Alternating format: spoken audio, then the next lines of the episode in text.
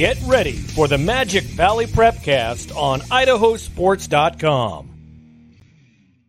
That's right. Welcome in another edition of the Magic Valley PrepCast on Idaho Sports dot com, where we are breaking down District four activities week in, week out in the great state of Idaho. My name is Brandon Bainey, and today we're joined by an old bag of bones, Scott Burton. Yo, what's up? What's going on, Bones? Oh, I tell you what, Brandon.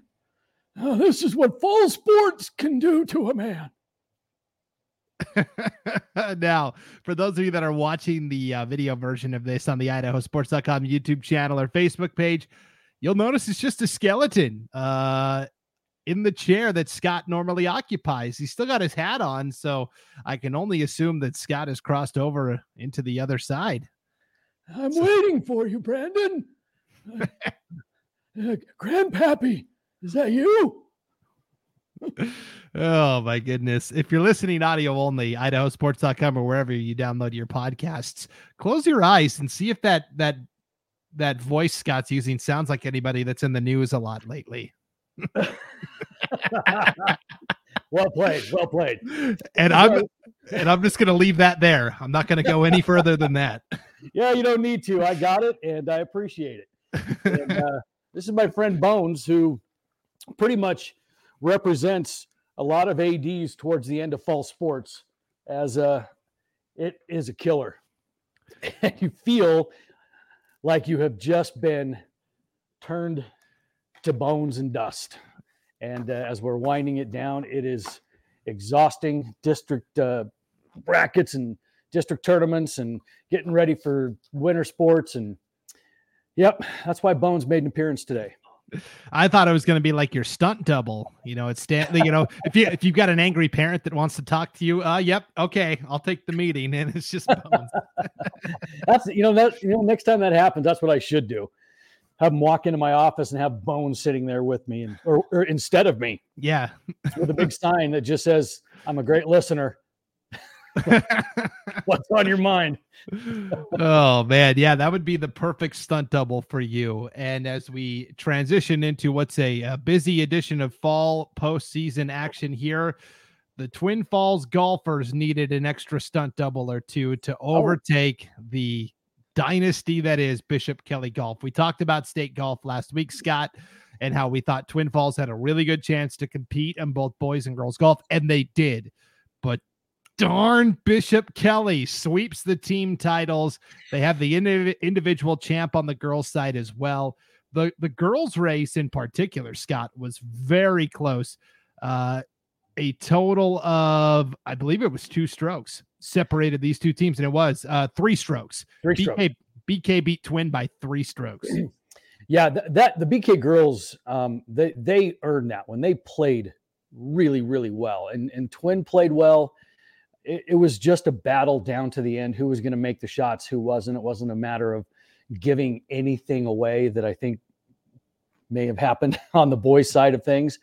Um, but gosh darn it, B K, enough already. Go away. Yeah.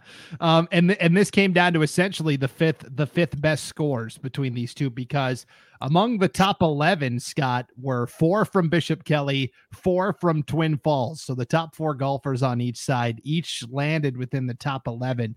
Uh, so then you trickle down to um, Bishop Kelly ended up getting twentieth overall uh, with their with their fifth golfer. So it was a very close competitive uh, match. Ava Schroeder of Twin ends up taking second overall. She finishes seven strokes behind Kara Carter of Bishop Kelly, your champion. And special shout out on the girls' side as well to Allison Shockey from Minico, taking home twelfth overall. That was a great finish for her also.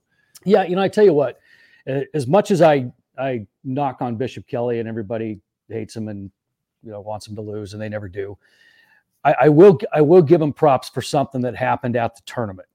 And I believe it involved Sally DeFranco, one of their golfers. And it was a it was a par five. And it was, I believe it was on the final day, and she hits her, her tee shot, or it was a second shot, whatever, into the, the high knee grass. And it was just trouble.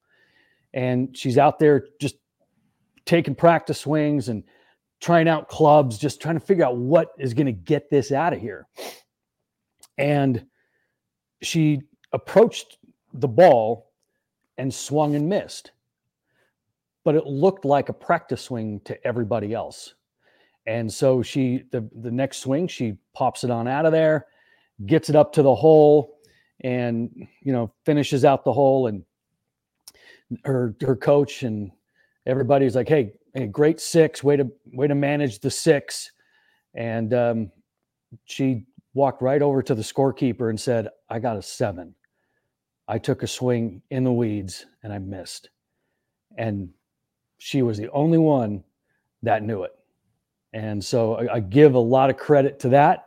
You know, if you're going to win, do it the right way. And, and I thought that was a pretty cool story because, I mean, how many times in golf, not just competitive golf with kids, but you're out playing with your buddies and all of a sudden we are math idiots. We can't, we can't add, we can't do anything. And in a, in a situation like this where she could have gotten away with it, she didn't. She was honest and her team still won. That's incredible. What a story. What, what you do when nobody else is watching. Uh, yeah. Sounds like a future Scott's Thoughts topic. Yeah, I know, right? It might be. So congratulations, Bishop Kelly girls. Yep. Uh, and congrats to the Bishop Kelly boys as well. They won a little more decidedly over Twin Falls' boys. Uh, they end up winning by thirteen strokes over the Bruins. Uh, Brody Payne from Twin Falls takes third overall. Trey, uh, Trey Payne, his brother, takes sixth. And McCoy Klunt in tenth to round out the top three there for the Bruins. But yeah, good showing by Twin also. It was, and it was one of those things that Twin just really kind of let get away from them because, you know, they were a plus fifteen, I think, over the final three holes, and it just imploded towards the end, and it was unfortunate. And you look at, you know, um, B K, they their boys placed fourth, fifth, seventh, eleventh, and fifteenth. They put all their golfers in the top fifteen. I mean, that's huge. Twin, on the other hand, three, six, ten, sixteen, and twenty-six, you know? And so when you look at those team titles, it is really all about the back end.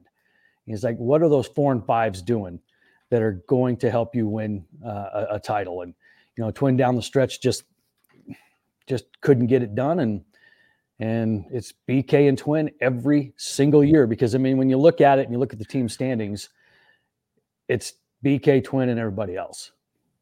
Yeah.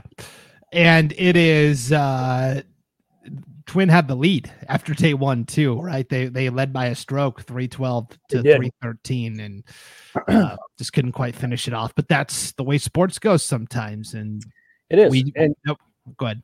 Yeah, no, I was just going to say, I mean, and, and it kind of ties back to something we said in an earlier uh, podcast that, you know, you look at the golf thing, and golf is a really tricky thing to be successful at in school because it is a very um, expensive game to play, you know, because you've got to be able to have a membership. You've got to be able to have clubs. You've got to be able, it, it is, it's an expensive venture. And you look at Twin and B K, perfect economic situations for their schools. And, and, and it's no coincidence at, at why they can do what they do, because they have got these kids that um, have the means to do it, and, and good for them. And I'm glad they're doing it because, you know, as I'm raising my kids, I'm trying to get them into golf because that's something that's going to last them forever and ever and ever. And these kids from B K and Twin, they're going to, they're going to be glad they did this. Yeah. It was a really, right. They'll talk about it for forever and ever. Uh, it circles all the way back to the very first Scott's Thoughts we did about learning from a loss, and this will just fuel the Bruins throughout the off season. And so congrats to all of our golfers who went over and competed. And by the way, Scott, the weather was fantastic up in North Idaho. I'd say we're two for two on the fall golf thing. I tell you what, what a difference that has made. And I, I, I, when I coached golf back in the day, it, it was in the spring, obviously. And it was horrible. I mean, it was miserable, and I hated it. I didn't want to be there. The kids hated it because they hadn't picked up a club all, all winter. And then they go out in these twenty-five mile an hour crosswinds, sometimes snow pelting you in the eye, and you're trying to play golf. It was miserable. The fall golf has been awesome. And I think that's going to do wonders for the sport as well. Yeah, it's uh, so far a, a raging success, uh, switching five A, four A golf to the fall. Uh, another fall sport that's been in the fall for, I think, as long as it's been a sport is soccer, Scott. And we have got district tournament action heating up. We have uh, a couple of championship matches on tap in the Magic Valley. So what I'm going to do is, again, if you're watching the video version of this on the Idaho Sports dot com YouTube channel or Facebook page, uh, I will share my screen. We'll put the brackets up on the screen so you can see them with your own eyes. If you're listening at Idaho Sports dot com or wherever you download your podcasts, it's all good. We've got the district brackets on the homepage, and you can follow along there as well. So let me start with the Great Basin Conference, and we'll start with uh, the boys. We'll go with the boys action because as my computer freezes up. Can you still hear me, Scott? I gotcha. I gotcha. Okay. I have a lot of tabs open right now, and so uh, my system is rejecting me for a moment. Uh, okay, let me... Hold on a second. Okay. There we go. I got my uh, other screen back finally. Okay. Here's the bracket. Uh, yeah. dist- District four, four A boys. Uh, we talked about uh, the, the cross bracketing, and we'll get to that in a second. But the championship match was Wednesday. Canyon Ridge defeats Wood River one to nothing. The Riverhawks are your district champs. They will move on to state. Meanwhile, you have, let's see, Mountain Home won this game. Obviously, Paul didn't update the brackets last night when he was putting in scores. Uh, even I, I gave him the score, even. Yeah, unreal. Unreal, Paul. Okay. Uh, the, the one night I took off from doing brackets. Uh, so Wood River will play Mountain Home for the second and final spot to state uh, today, Scott. Thursday, October twelfth is where we're recording this. Yeah, um, you know, Mountain Home's had a really, you know, quietly successful year. They've been, you know, pretty formidable in this conference, and they've got, and they've got a good shot at knocking off Wood River. Wood River, as you know, represented us last year at state, um, and you know they've got a great soccer program up there. I think this is going to be an interesting, interesting battle between these two, and I wouldn't be surprised if either one of them goes. Now, the other interesting uh, part that's happened here on the backside of the bracket is we talked about this last week. No cross bracketing amongst among the consolation bracket participants. So Jerome and Burley played in the first round and then had to play right away in a loser out game. Same story for Mountain Home and Twin Falls. Wasn't a problem for Mountain Home. In fact, they won by identical three to one scores both times over the Bruins. But after Burley nips Jerome on penalty kicks three nothing in the opener, Jerome gets revenge two to one in that loser out match.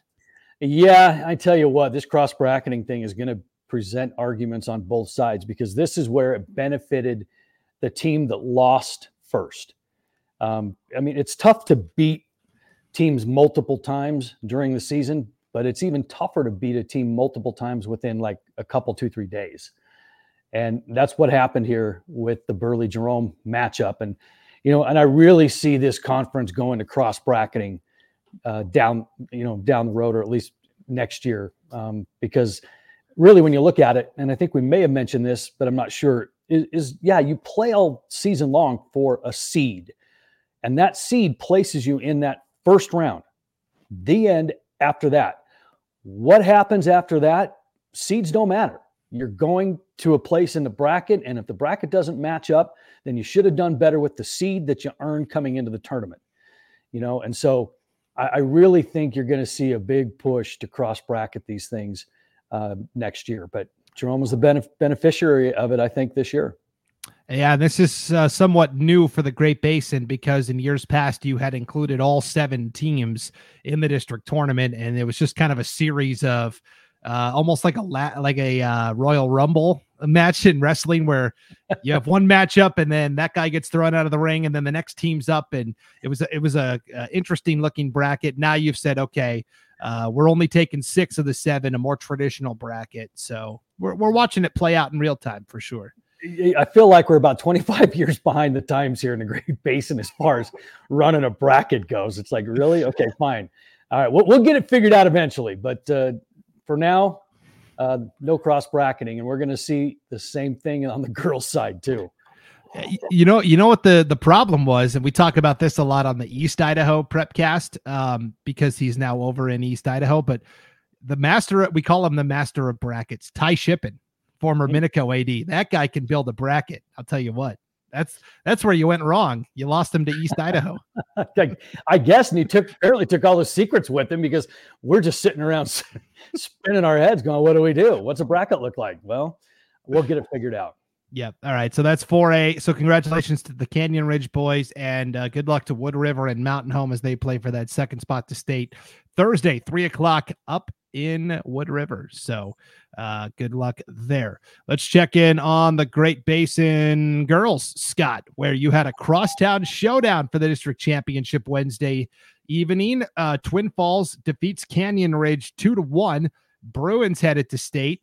And on the backside of the bracket, meanwhile, you've got two versus three, Canyon Ridge and Mountain Home again. They'll play at four thirty uh, Thursday in Twin Falls. And, yep, again, here we go. Taking a look at that bracket as somebody's pounding on my, my doorbell. Um, that cross-bracketing thing came back and bit another one in, in the butt again. Um, but as far as the championship match goes, you know, Twin's been – pretty dominant in girls soccer. Um, Katie does a great job over there with those girls, and they are just perennial favorites in this conference. And, um, you know, Canyon Ridge, a great season for them and still a chance to represent. You know, they're going to have to get by Mountain Home, um, who beat Jerome last night. But I really do think that this Canyon Ridge team is, is a clear number two. And I think you're going to get Twin and Canyon Ridge representing out of this. Yeah, uh, they already won the, the semifinal with Mountain Home three nothing earlier in the tournament, plus they've got the home field advantage as well. So uh, congrats to the Twin Falls girls, and uh, good luck to Canyon Ridge and Mountain Home, both competing for that second spot to state as well. All right, let's go down to the three A ranks, Scott. We didn't have an actual bracket to present last week because they were still doing regular season stuff, but here is the boys bracket. The championship is Thursday, four o'clock up in, uh, up in Ketchum, the Sun Valley. Uh, it is the top seeded Cutthroats from the Sun Valley Community School and the number two seed from Wendell. You can ignore the seeds, Scott. They, they, they tied for first place in the league standings. They each beat each other. So they split the regular season series. We talked about Wendell a lot last week in boys soccer. Um, the nice thing is, is that both teams have advanced to state. This is a two and a half bid league this year. Yeah. Um, and that's, it's funny because, you know, I remember talking about this particular bracket at, at some other point, is that really in this conference, just win a game really, and you're going to be fine. And that's kind of what's happening with Sun Valley and Wendell, one and two. We knew this all along that this was going to happen. And so now um, the winner's going to better their standing, and the loser is going to turn around in a play-in game, and that play-in game is going to be this Saturday at Jerome. We're going to host that um, with somebody out of District Three. So, yeah, so so so Sun Valley and Wendell, I think, is going to be the better matchup. But the game that has bigger implications is actually that third-place match down here between Bliss and Kimberly. The winner of that, that's not correct. We got to get rid of that. Okay. The winner of that moves to the state play-in match. And so will it be Bliss? Will it be Kimberly? We'll wait and see. I do want to give a shout out to number five seed Bliss though, uh, for nearly knocking off the Cutthroats in the semis up here. They only lost three to two. So I don't know. It'd be cool to see Bliss with a chance to get to state. Oh, why not? Bliss Bears at state. Uh, I mean, that would be, that would be cool. Definitely a Cinderella underdog story. Yeah. And Bliss, of course, does get uh, quite a few players from Glens Ferry as well as part of that co-op, but um, we'll see. Bliss and Kimberly play today, and Kimberly at three thirty. Sun Valley Community School and Wendell have both already clinched spots at state. They'll play at four o'clock for the district title there. Uh, on the girls' side, Scott, Uh, we've got uh, Kimberly and Sun Valley Community School meeting in the championship tonight in Kimberly at five fifteen approximately, uh, because the Kimberly boys are hosting Bliss first, and then they have the same officiating crew, so they've got to give them enough time to recharge the batteries. That's, by the way, that's a marathon, refereeing two soccer matches in a row, the same crew. Oh, it, it certainly is. I mean, soccer is, you, you talk about, you know, basketball and football and everything else just, just kind of moving, but the field is so long and it is so back and forth that those, those officials are getting a workout. Scott, we've got a new feature here on the back end. I can pause if you need to go answer your door. Do you? I'll be right back. All right.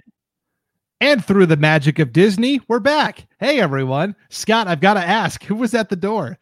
Oh, geez, Girl Scout cookies. And no, actually, you know what it was is, and I don't know what it's like up, up there, but around here we have the, a, a new fiber optic internet company, T D S, coming through. And so I'm switching over because the one I have is, well, I feel like it was what you had when you first moved to Coeur d'Alene. But the funny thing is these, this new company, when they took over the town, they were coming in your backyard. They're digging holes. They're, I mean, I woke up one morning and I just kind of just stumbled out of bed and opened the shades, and there's some dude digging in my backyard and he's already got a hole up to his chest. I'm like, what is going on here? And now I've got a manhole kind of in the corner of my backyard uh, with all of this stuff in it. And I'm like, I'm pretty invasive, but at the same time, it's like, all right, fine, let's go. So that was them coming back to destroy more of my property, I, I would imagine. You'll you'll enjoy the fiber optic internet. That's what I, I finally made the switch from uh, dial-up. Well, it felt like dial-up. Uh, and then it, it looked I, like dial-up. Yeah, I've got I've got the fiber internet now, and it, it's humming for sure. So yeah, so that's where we're going with this one. And plus, if I'm moving this studio that I'm building out to the garage, um, I'm going to need something a little bit stronger. So that's what's going on. And they were not going to go away until I answered the door. Gotcha. Hey, last week I was doing, again, the East, not to keep talking about the East Idaho PrepCast, but uh, the bug, the bug guy came to the door while I was recording, you know, to spray for, we got, we got really bad spiders up here in Coeur d'Alene. So I got to keep an eye on that. So the guys behind you just spraying around in the ceiling and behind, uh, right. That would be cool. Just come on in, do your thing, do your thing. Just don't mind me. Yeah, exactly. All right. Well, back wait, to wait, this, back to this uh, District uh, four, three A girls bracket, Scott. You'll notice it's different from the boys, where the boys bracket got two and a half bids to state. This is a uh, two bid, uh, two bid match. So, or actually uh, a one and a half bid match.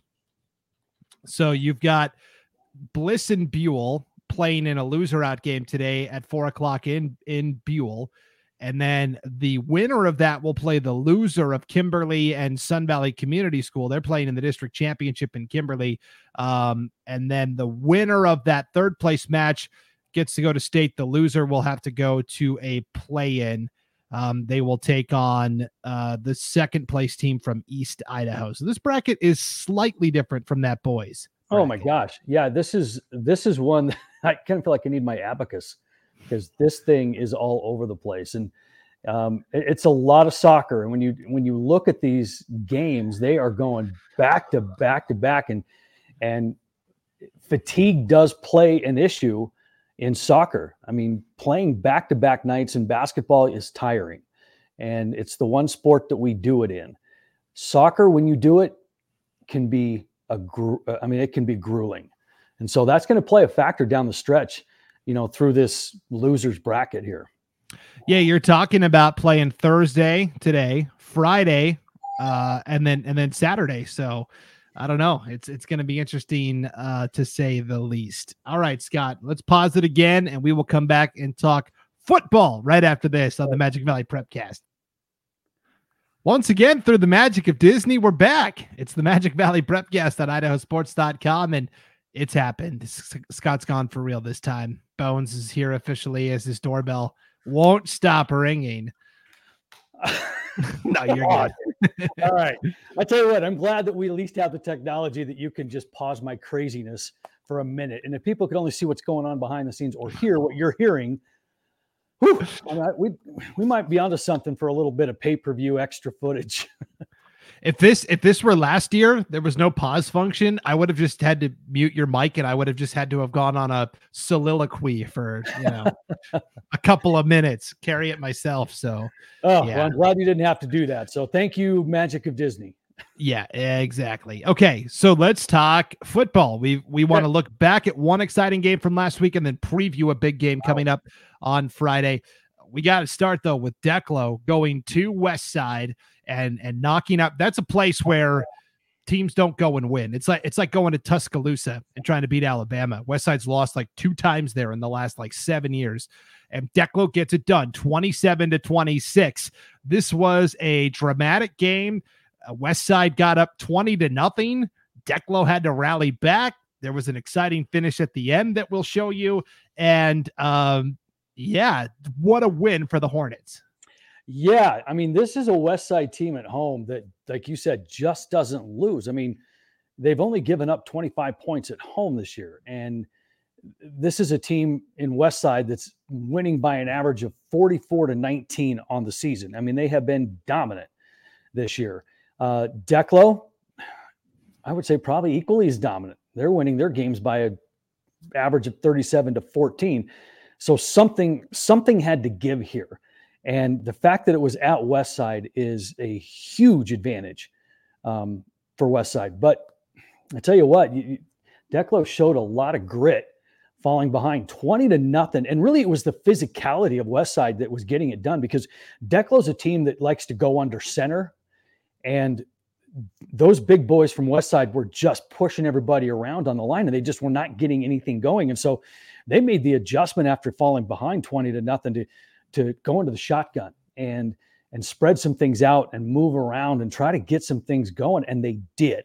And they got that score uh, right before the half. So they could go in uh, down twenty to eight, and they got the opening kickoff in the second half and marched right down and scored and made it twenty to fourteen. And now all of a sudden um, they've got a game. And then early in that fourth quarter, West Side busts out a seventy yard run. Uh, Parker Moser got loose, and, And uh, now here we go, Declo again, trying to come from behind. They they stopped the two-point conversion, da da da da da, and and here we go down to the final seconds, and this is when it all got bananas. Yeah. So uh, before we get to that, I will I want to say a couple of things. First of all, kudos to Coach Josh Stewart and his staff for recognizing, hey, what we want to come in and do ain't working. We got to adjust. So many coaches are so rigid in what they want to do, and they don't don't ever deter from the game plan coming in. I mean, to go from under center, pound the ball, to a shotgun and spread and throw it around, that is a complete one eighty, but it worked for Declo. Uh, you mentioned right before halftime, Will Will Girard, uh, Girard threw a, a, a jump ball to Gavin Rasmussen for a touchdown. Rasmussen caught another touchdown pass in the second half. Max Snedeker caught a touchdown pass, so G- Girard was feeling it. And then Declo scores, like you mentioned, Scott. Bodie Backenberry scores on a five-yard run, and he was injured to start the year, so they're still kind of slowly working him in on a pitch count. Backenberry scores, and West Side had not one but two chances inside Declo's ten-yard line in the fourth quarter to uh, try and, and come away with the game-winning score, because they're down twenty-seven twenty-six at this point. First time they're turned away. Second time they're turned away with a little extra help, Scott. They got uh, essentially a fifth down. They they had five downs to try and score due to confusion on the field. Yeah, and, and those college football fans that might remember back in nineteen ninety where Colorado beat Missouri on the last play of the game because they were awarded a fifth down. And Colorado converted and won the game. All this controversy, and and we dang near nineteen, twenty, twenty, ten, twenty-three. I had to do my math, carry the one. No, you're good. twenty-three years later, dang near had a repeat, because here we are, final seconds, and some sort of confusion down there allowed West Side to have a fifth try to score to win the game. And when this happened, um, Josh called timeout. And he's like, hey, what's going on? What's going on? He, he wanted an explanation. And nobody was on the same page. And it wasn't going to change. And and you talked about, you know, Will Girard. He's went up to his coach, settled him down, and said, Coach, don't worry. We got this. We're going to stop him. And so, all right. And they, last play, um, they, West Side did a little yeah. rollout, little run pass option. And it was it was the great play from Bodie Long, the linebacker, knocked down a pass, and and and that was it. Yeah, so we're going to show it to you. Uh, big thanks to our friends at K A C H Radio down there in Southeast Idaho. They do West Side and Preston High football games, and they they're radio broadcasters, of course, but they also do live video coverage. And so we've we've got the tape. Uh, I reached out to their play-by-play guy Cody Olson earlier this week, and and uh, he said, yeah. Uh, go ahead and, and show the footage. I was going to try and get his audio with it, but I couldn't get the audio to work. So you and I will just commentate over the top of the video coverage here, Scott. But here's where it all starts. It, this is the first play. The ball is at the twelve-yard line. West Side had just completed a big pass. So this is first down. And you're going to see here, they're going to try and hand off. And they pick up a couple yards down to the five, and that's going to bring up second down. And you can already see, because there's like forty seconds left, West Side's trying to get to the line to hurry. The officials are scrambling a little bit. And so this is second down, and you'll see the play was actually blown dead before the ball was snapped. And I'm wondering if this is where it all starts. Yeah, you, normally in these types of situations, there is going to be a stoppage of play. There's going to be a penalty. There's going to be something to disrupt what's going on down on the field. And this is where it starts to get confusing. And as you can see, with everything just being in a giant rush, a giant hurry, under a minute to go, here's where all the confusion starts to set in. So really, it's been one down. Yes. So they stop play there to reset the ball at the seven. This is second down, a run to the right side. And again, now down to the five and what should be third down. Now, this is where West Side calls a timeout. So West Side calls a timeout to uh, stop the clock, because now you're talking about like thirty seconds left. So you can see here, Declo's jogging to the sideline. West Side's in their huddle. They're going to take a commercial break. Um, and I will skip ahead past that to where we are back out of the timeout. And so, um, but so Scott, to, to reiterate, we've done two plays so far, right? Mm-hmm. And already some confusion setting in on where are we spotting the ball? What are we doing with it? And because the team is in hurry up mode, trying to, you know, use the clock as best they can, it does lead to some confusion. So here out of the timeout, Scott, I'll put my screen back up here.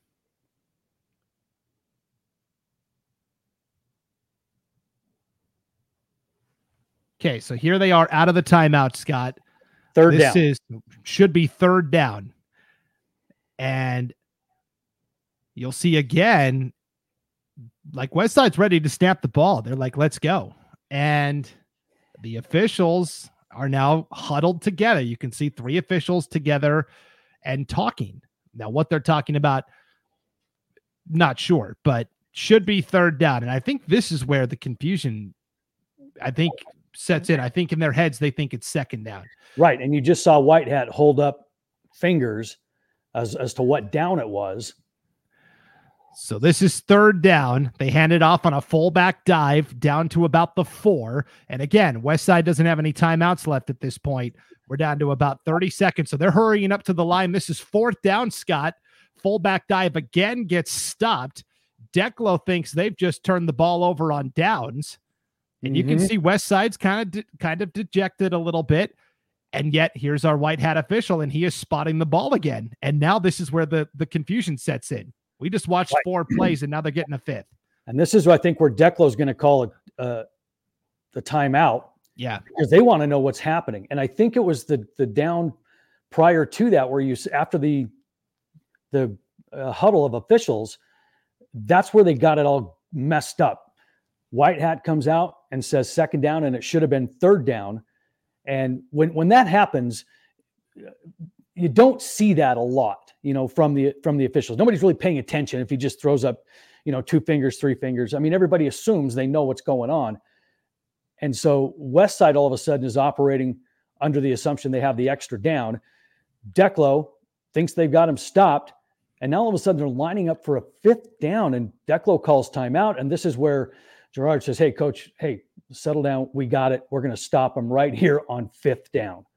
So here is the fifth down play. And now our officials are huddled together and talking again. And they seem to come to the consensus that, yes, here we are. Now it's fourth down. down. You can see it. Yep. Wow. And and so and, and both both fan bases are hollering at this point, right? And but here we go, fifth down, and this is where West Side is going to try to pass for the first time in this sequence of plays. So you'll see Eli Brown, the quarterback, roll out. There's the there deflection. Yep, there you go, right there. And can you imagine a game of this magnitude where you're looking at two playoff teams and their max preps rankings and all this kind of stuff that's factored into it, that the game ends on a botched fifth down opportunity? Um, oh, man, we'd be talking about this one a lot longer than we are, that's for sure. But you know what? It worked out the way that it should. Declo gets a win on the road, overcoming – things that no team really should have to overcome, um, but they did it. So congratulations to the Declo Hornets. And I think both sides, both coaching staffs, both fan bases, and the officials themselves handled the situation well, as best as they could, given yeah. the faux pas that occurred. But yeah, well, you know what? M- mistakes are going to happen. You know, right. I mean, everybody's human. Even the officials are human. I mean, you hope that it doesn't become something that big, but it happened, and we can sit and we can point fingers and we can say how bad officiating is. Not, no, um, we're not going to do that. It, it something happened. It worked out the way that it should, luckily. Um, but uh, this is definitely a learning experience for officials as well.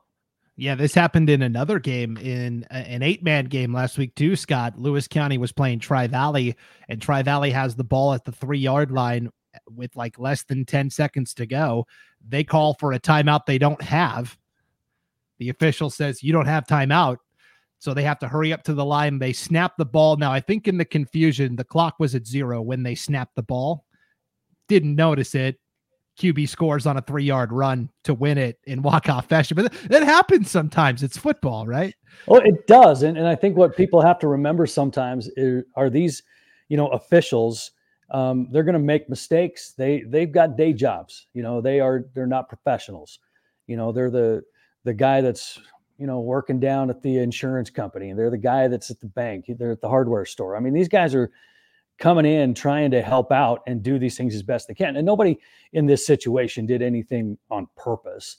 Um, it's just unfortunate that it happened. You don't ever want to see this, but you know, just everybody lighten up a little bit and just move on. Yeah. Uh, I have a feeling these two might see each other again down the line in the playoffs, possibly. Yeah, what two very good, would be. very good football teams. And you're absolutely right. And I can't wait for that rematch if it does happen. Yep, for sure. So congrats to Declo. Still undefeated, seven and oh. Another team that's undefeated, Scott, seven and oh, are the Kimberly Bulldogs. And they have a huge game this Friday night on Idaho Sports dot com, Magic Valley game night, in a game that will more than likely decide the Sawtooth Central Idaho Conference title as Buhl comes to town. The Indians are five and two. The Bulldogs are seven and oh. Buhl is the defending conference champ, but I think Kimberly comes in as the favorite. I, I'd say Kimberly comes in as the heavy favorite, even though Buhl has had their number the last couple of years. This is a Kimberly team that is steamrolling people. I mean, they're winning their games by an average of forty-four to six, not even close. And this is a, a Buhl team that is five and two with losses to Weezer and Declo, and they're winning their games by an average of twenty-eight to sixteen. But the, all the focus really is on how good is this Kimberly team, because this is a team that is being touted as one of the best that they've had in a long time. You know, they have got so many weapons that you, you think, okay, we lost our big playmaker. What are you going to do? Well, I tell you what, they've got five guys that can run the football. They've got a bevy of receivers. And so when you go up against this Kimberly team, it's like, who are you going to stop? You know, and you just can't focus in on, on one guy. You know, they've got, um, I was talking about the running backs, Michael Goff, Parker Stringham, Jackson May, and then Damon Taylor went off last week against Wood River with over two hundred yards rushing. And then you look at this receiver group, you know, I mean, it's, it's Kason Hammond, it's Mason Jensen, it's Riker Larson, it's A J Walker, it's Kenny Hernandez. I mean, who do you stop? And so when you've got that, the only thing that you can really do is try to exploit the line, try to get the interior up front involved and make that the difference maker. And talking to the coaches, I mean, that's what they both feel. Buhl's got their own set of playmakers as well. So it's going to be in the trenches that I think this thing is going to get decided. And you didn't even mention the trigger man who makes it all work, Cade Larson, the quarterback for, for Kimberly, chief distributor. And boy, he's a fun player to watch. And he can take off and, and beat you with his legs as well. And you mentioned it. Buhl is a team that has kind of quietly gone about their business this year. I think they prefer it that way. I think they like to be the uh, the sleeping uh, lion uh, that nobody's paying attention to. It's a younger team this year, right? They are leaning on Uh, several sophomores at key positions. Um, Riley Brunson has been a great two-way player for Buhl this year. He's come up with a number of takeaways on defense, usually leads the team in rushing. This is a Buhl team that plays solid fundamental football, and they're going to have to play because of their style. They like to run the ball, play it close to the vest, whereas Kimberly's a little more explosive. I think that puts a little pressure on Buhl to play a little more perfectly than Kimberly. And you're you're absolutely right. The margin for error in Buhl in this for Buhl in this game is is very small. They cannot make many mistakes. Kimberly is is too explosive. I mean, they're so good that even if you were able to bottle them up for a period of time, you know that that team can just blow it wide open in a matter of minutes. You know, and so any mistakes that Buhl makes, they they can't make many in this game. Be a big uh, test for Josh Creasy, the uh, interim coach for Buhl. And of course, Kimberly's coaching staff. Uh, they are well versed in. We, we talked about this all the way back at the, the beginning of the season. Coach Joe Dilley says we have a lot of trophies in our in our in our trophy case at Kimberly High, but we want a blue one. yeah, and, and that's really been Kimberly too. I mean, they have been dominant around here in the three A ranks, but they just need that stronger competition in their own conference to really prepare them for what they see at state, because they get up to state and all of a sudden it's like, uh, they just can't quite get the job done. Now, hats off to Buhl over the last couple of years for providing that, and then Gooding in the previous years, but it's still not the same. And so Kimberly, they are looking to get over that hump. And like you said, get a different color of trophy in that trophy case. Yep, for sure. So that'll be a fun game. Friday night, seven o'clock from Kimberly, Buhl and Kimberly, Magic Valley game night on Idaho Sports dot com. All right, Scott, it is time for another edition of Scott's Thoughts. The topic uh, I presented to you was uh, how do you stand out and, and say, difference. yeah, make a difference? Because it's easy to say I'm one person. What can I do? How can I affect change? But you can. You just have to have that belief. So, Scott, go ahead and take it away. Yeah, this one, this one I struggled with a little bit, because when you when you talk about making a difference, um, it's about doing the little things that maybe don't get noticed, or doing things for the right reasons. But it all begins with some of the little things. And so when I got to kind of thinking about this, I kept coming back to that. Um, I kept coming back to, you know, compassion. I kept coming back to, you know, people doing those little things for each other. And what facilitated this, as you know, Brandon, was, you know, our friend in Butte County who is undergoing some some troubles, and the, the GoFundMe page is blown up. And how do you know if you're making a difference? Well, Here's here's what I came up with. And the first thing it reminded me of was a story. A long time ago, I, I knew a boy who grew up loving sports. He and his best friend would be the kids outside throwing the football under the streetlight, and they knew all of their football teams before their alphabet, and, and every day at school, they wore some sort of clothing with their favorite teams on it.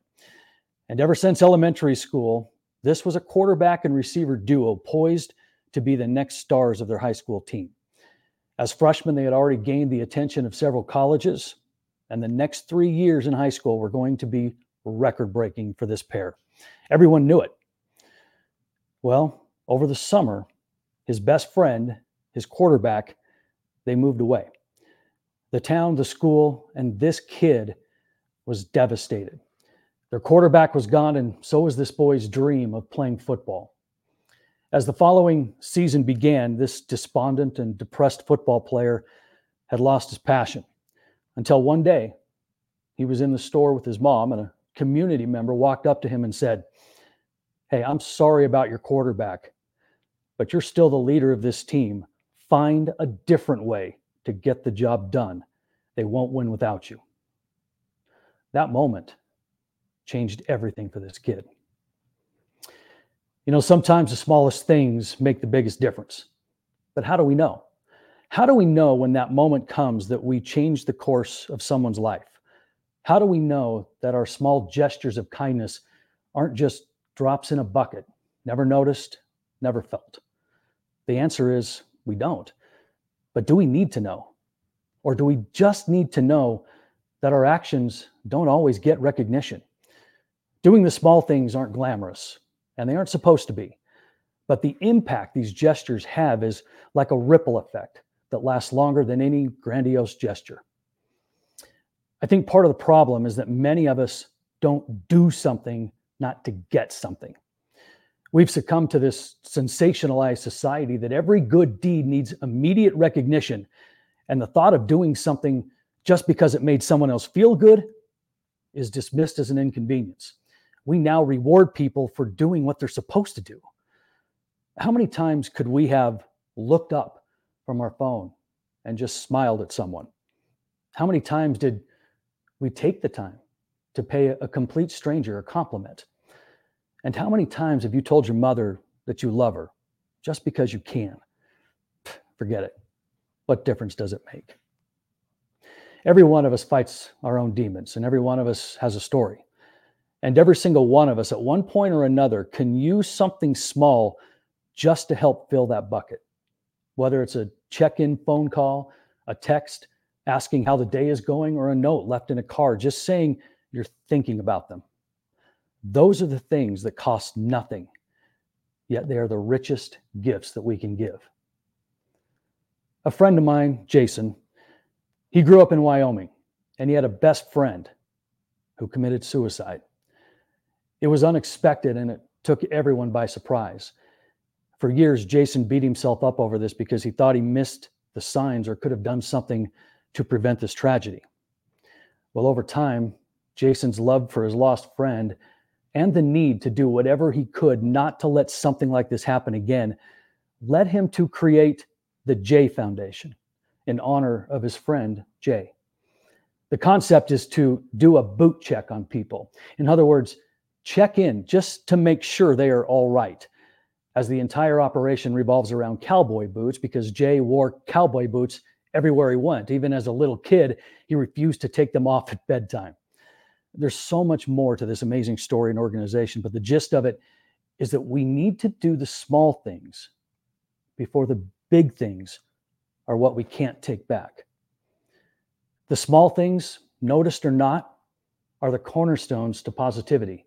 The small things are the glimmers of hope that can make someone stop for just a second and realize that someone cares, that humanity still exists.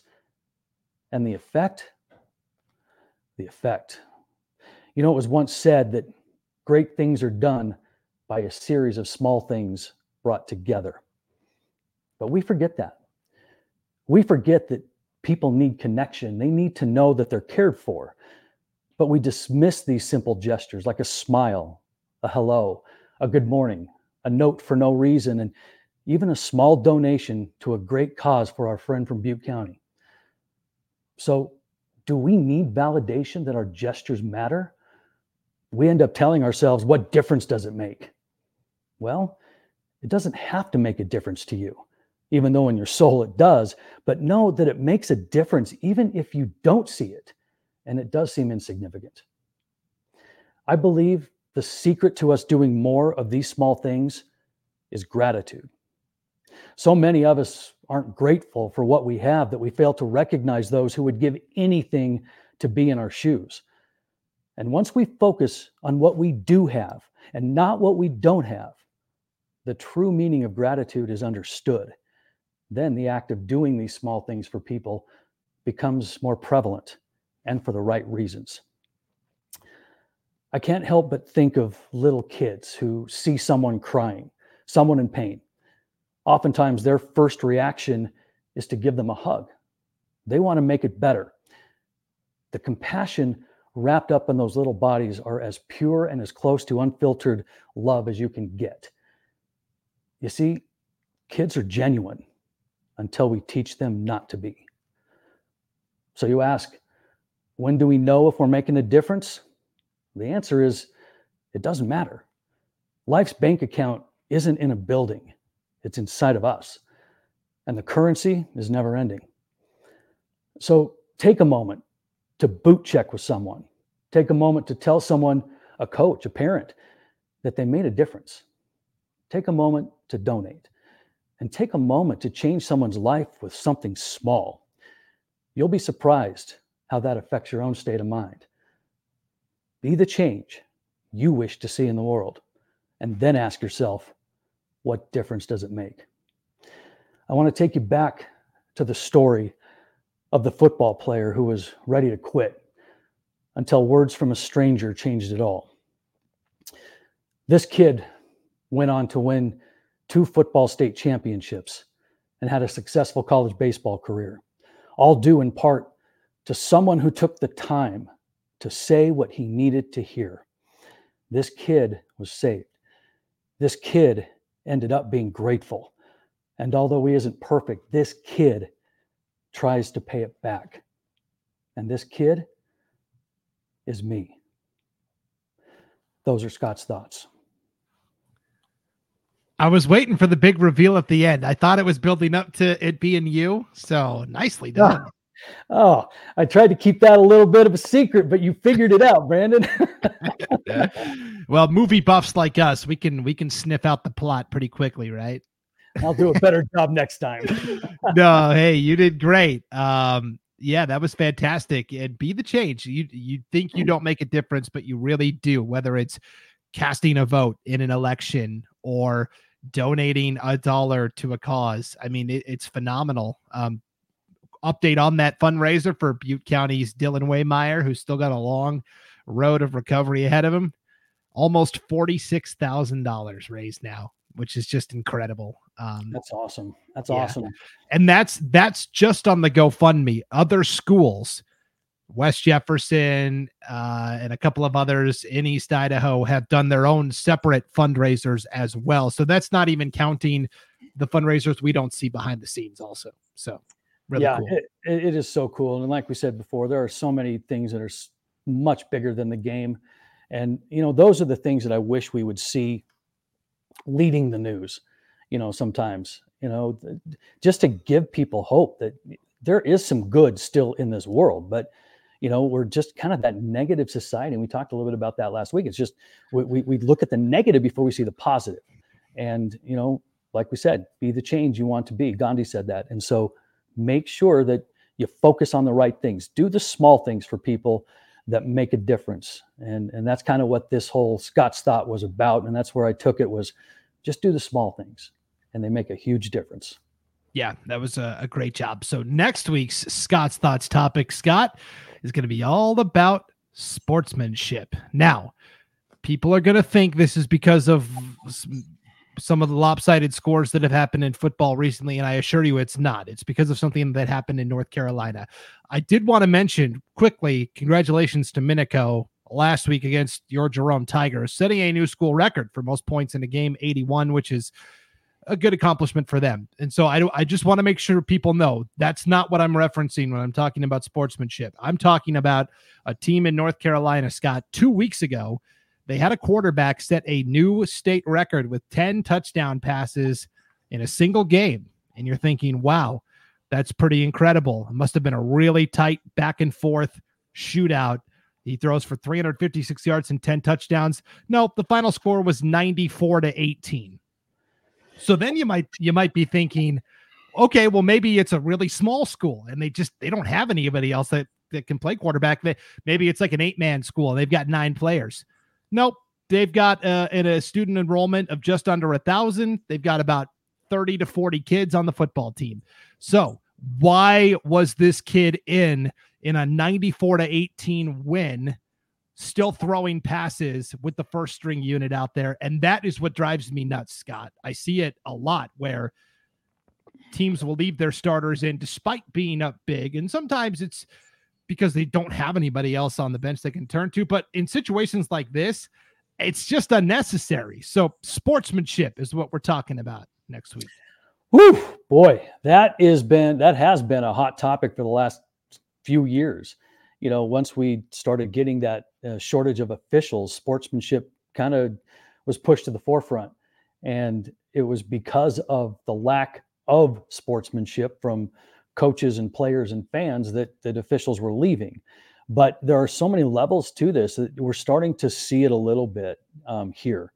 And, and it's unfortunate too, because, you know, teams that, that want to light up that scoreboard for no particular reason other than to set records, um, and demoralize an opponent, really, because sometimes what goes around comes around, and, and people don't understand that. And, and you want to talk about some of the things that have a ripple effect that we just talked about. Well, that's it. I mean, what do you, what kind of message are you sending to those kids on the other side that, that you're just beating them to a pulp? And does that make you feel better? What are you doing to those kids and, and their love for the game? And, and that kind of thing right there just irritates me. Now we could go off on fan, we could go off on fans, we could go off on co, we could go a million directions with this, but to stay to your point on what you brought up, it, we we are seeing it, and it, it is a little disconcerting.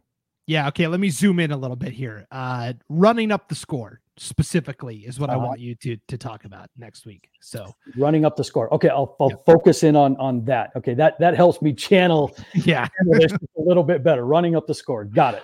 Yep. And then we can t- we can touch on all that other stuff uh, at some other time. But for this week specifically, running up the score, because I saw this two weeks ago and I'm like, why was he in a ninety-four to eighteen game throwing ten touchdown passes? I just, and I, the first thing I always think of is like, man, I hope nobody gets hurt. Yeah. Well, I mean, it, it, absolutely. I mean, you, you certainly for the team that's winning, you don't want your right. star player to get hurt, but is it worth it just to say you set a record um, against an inferior opponent just to have your name in a in a record book? I mean, come on. Yeah. So I don't know. Okay. I'm looking forward to it next week. Running up the score will be the next edition of Scott's Thoughts. All right. We went long today, but we're at the point of the season where there's so much postseason action going on. It's hard to gloss yeah. over anything. We've got to talk about everything's important because we're, we're into the postseason. So uh, we will be back again next week for another edition of the Magic Valley PrepCast for all the big stories going on in the Magic Valley. Scott, as always, thank you. Appreciate it. Appreciate it, Brandon. Another good show, and uh, have a great week as broadcasting is right around the corner for us as football playoffs are just a couple of weeks away. That's right. I mean, the next two weeks, uh, Magic Valley game night, they're kind of like playoff games anyways. Yeah. Buhl at yep. Kimberly, and then next week, Twin Falls at Minico. Here we go. That's the one right there that's circled in the Great Basin calendar. That's for all the marbles right there. Yep, that'll be a lot of fun. So, all right, for Scott Burton, I'm Brandon Bainey. We'll see you next time on Idaho Sports dot com.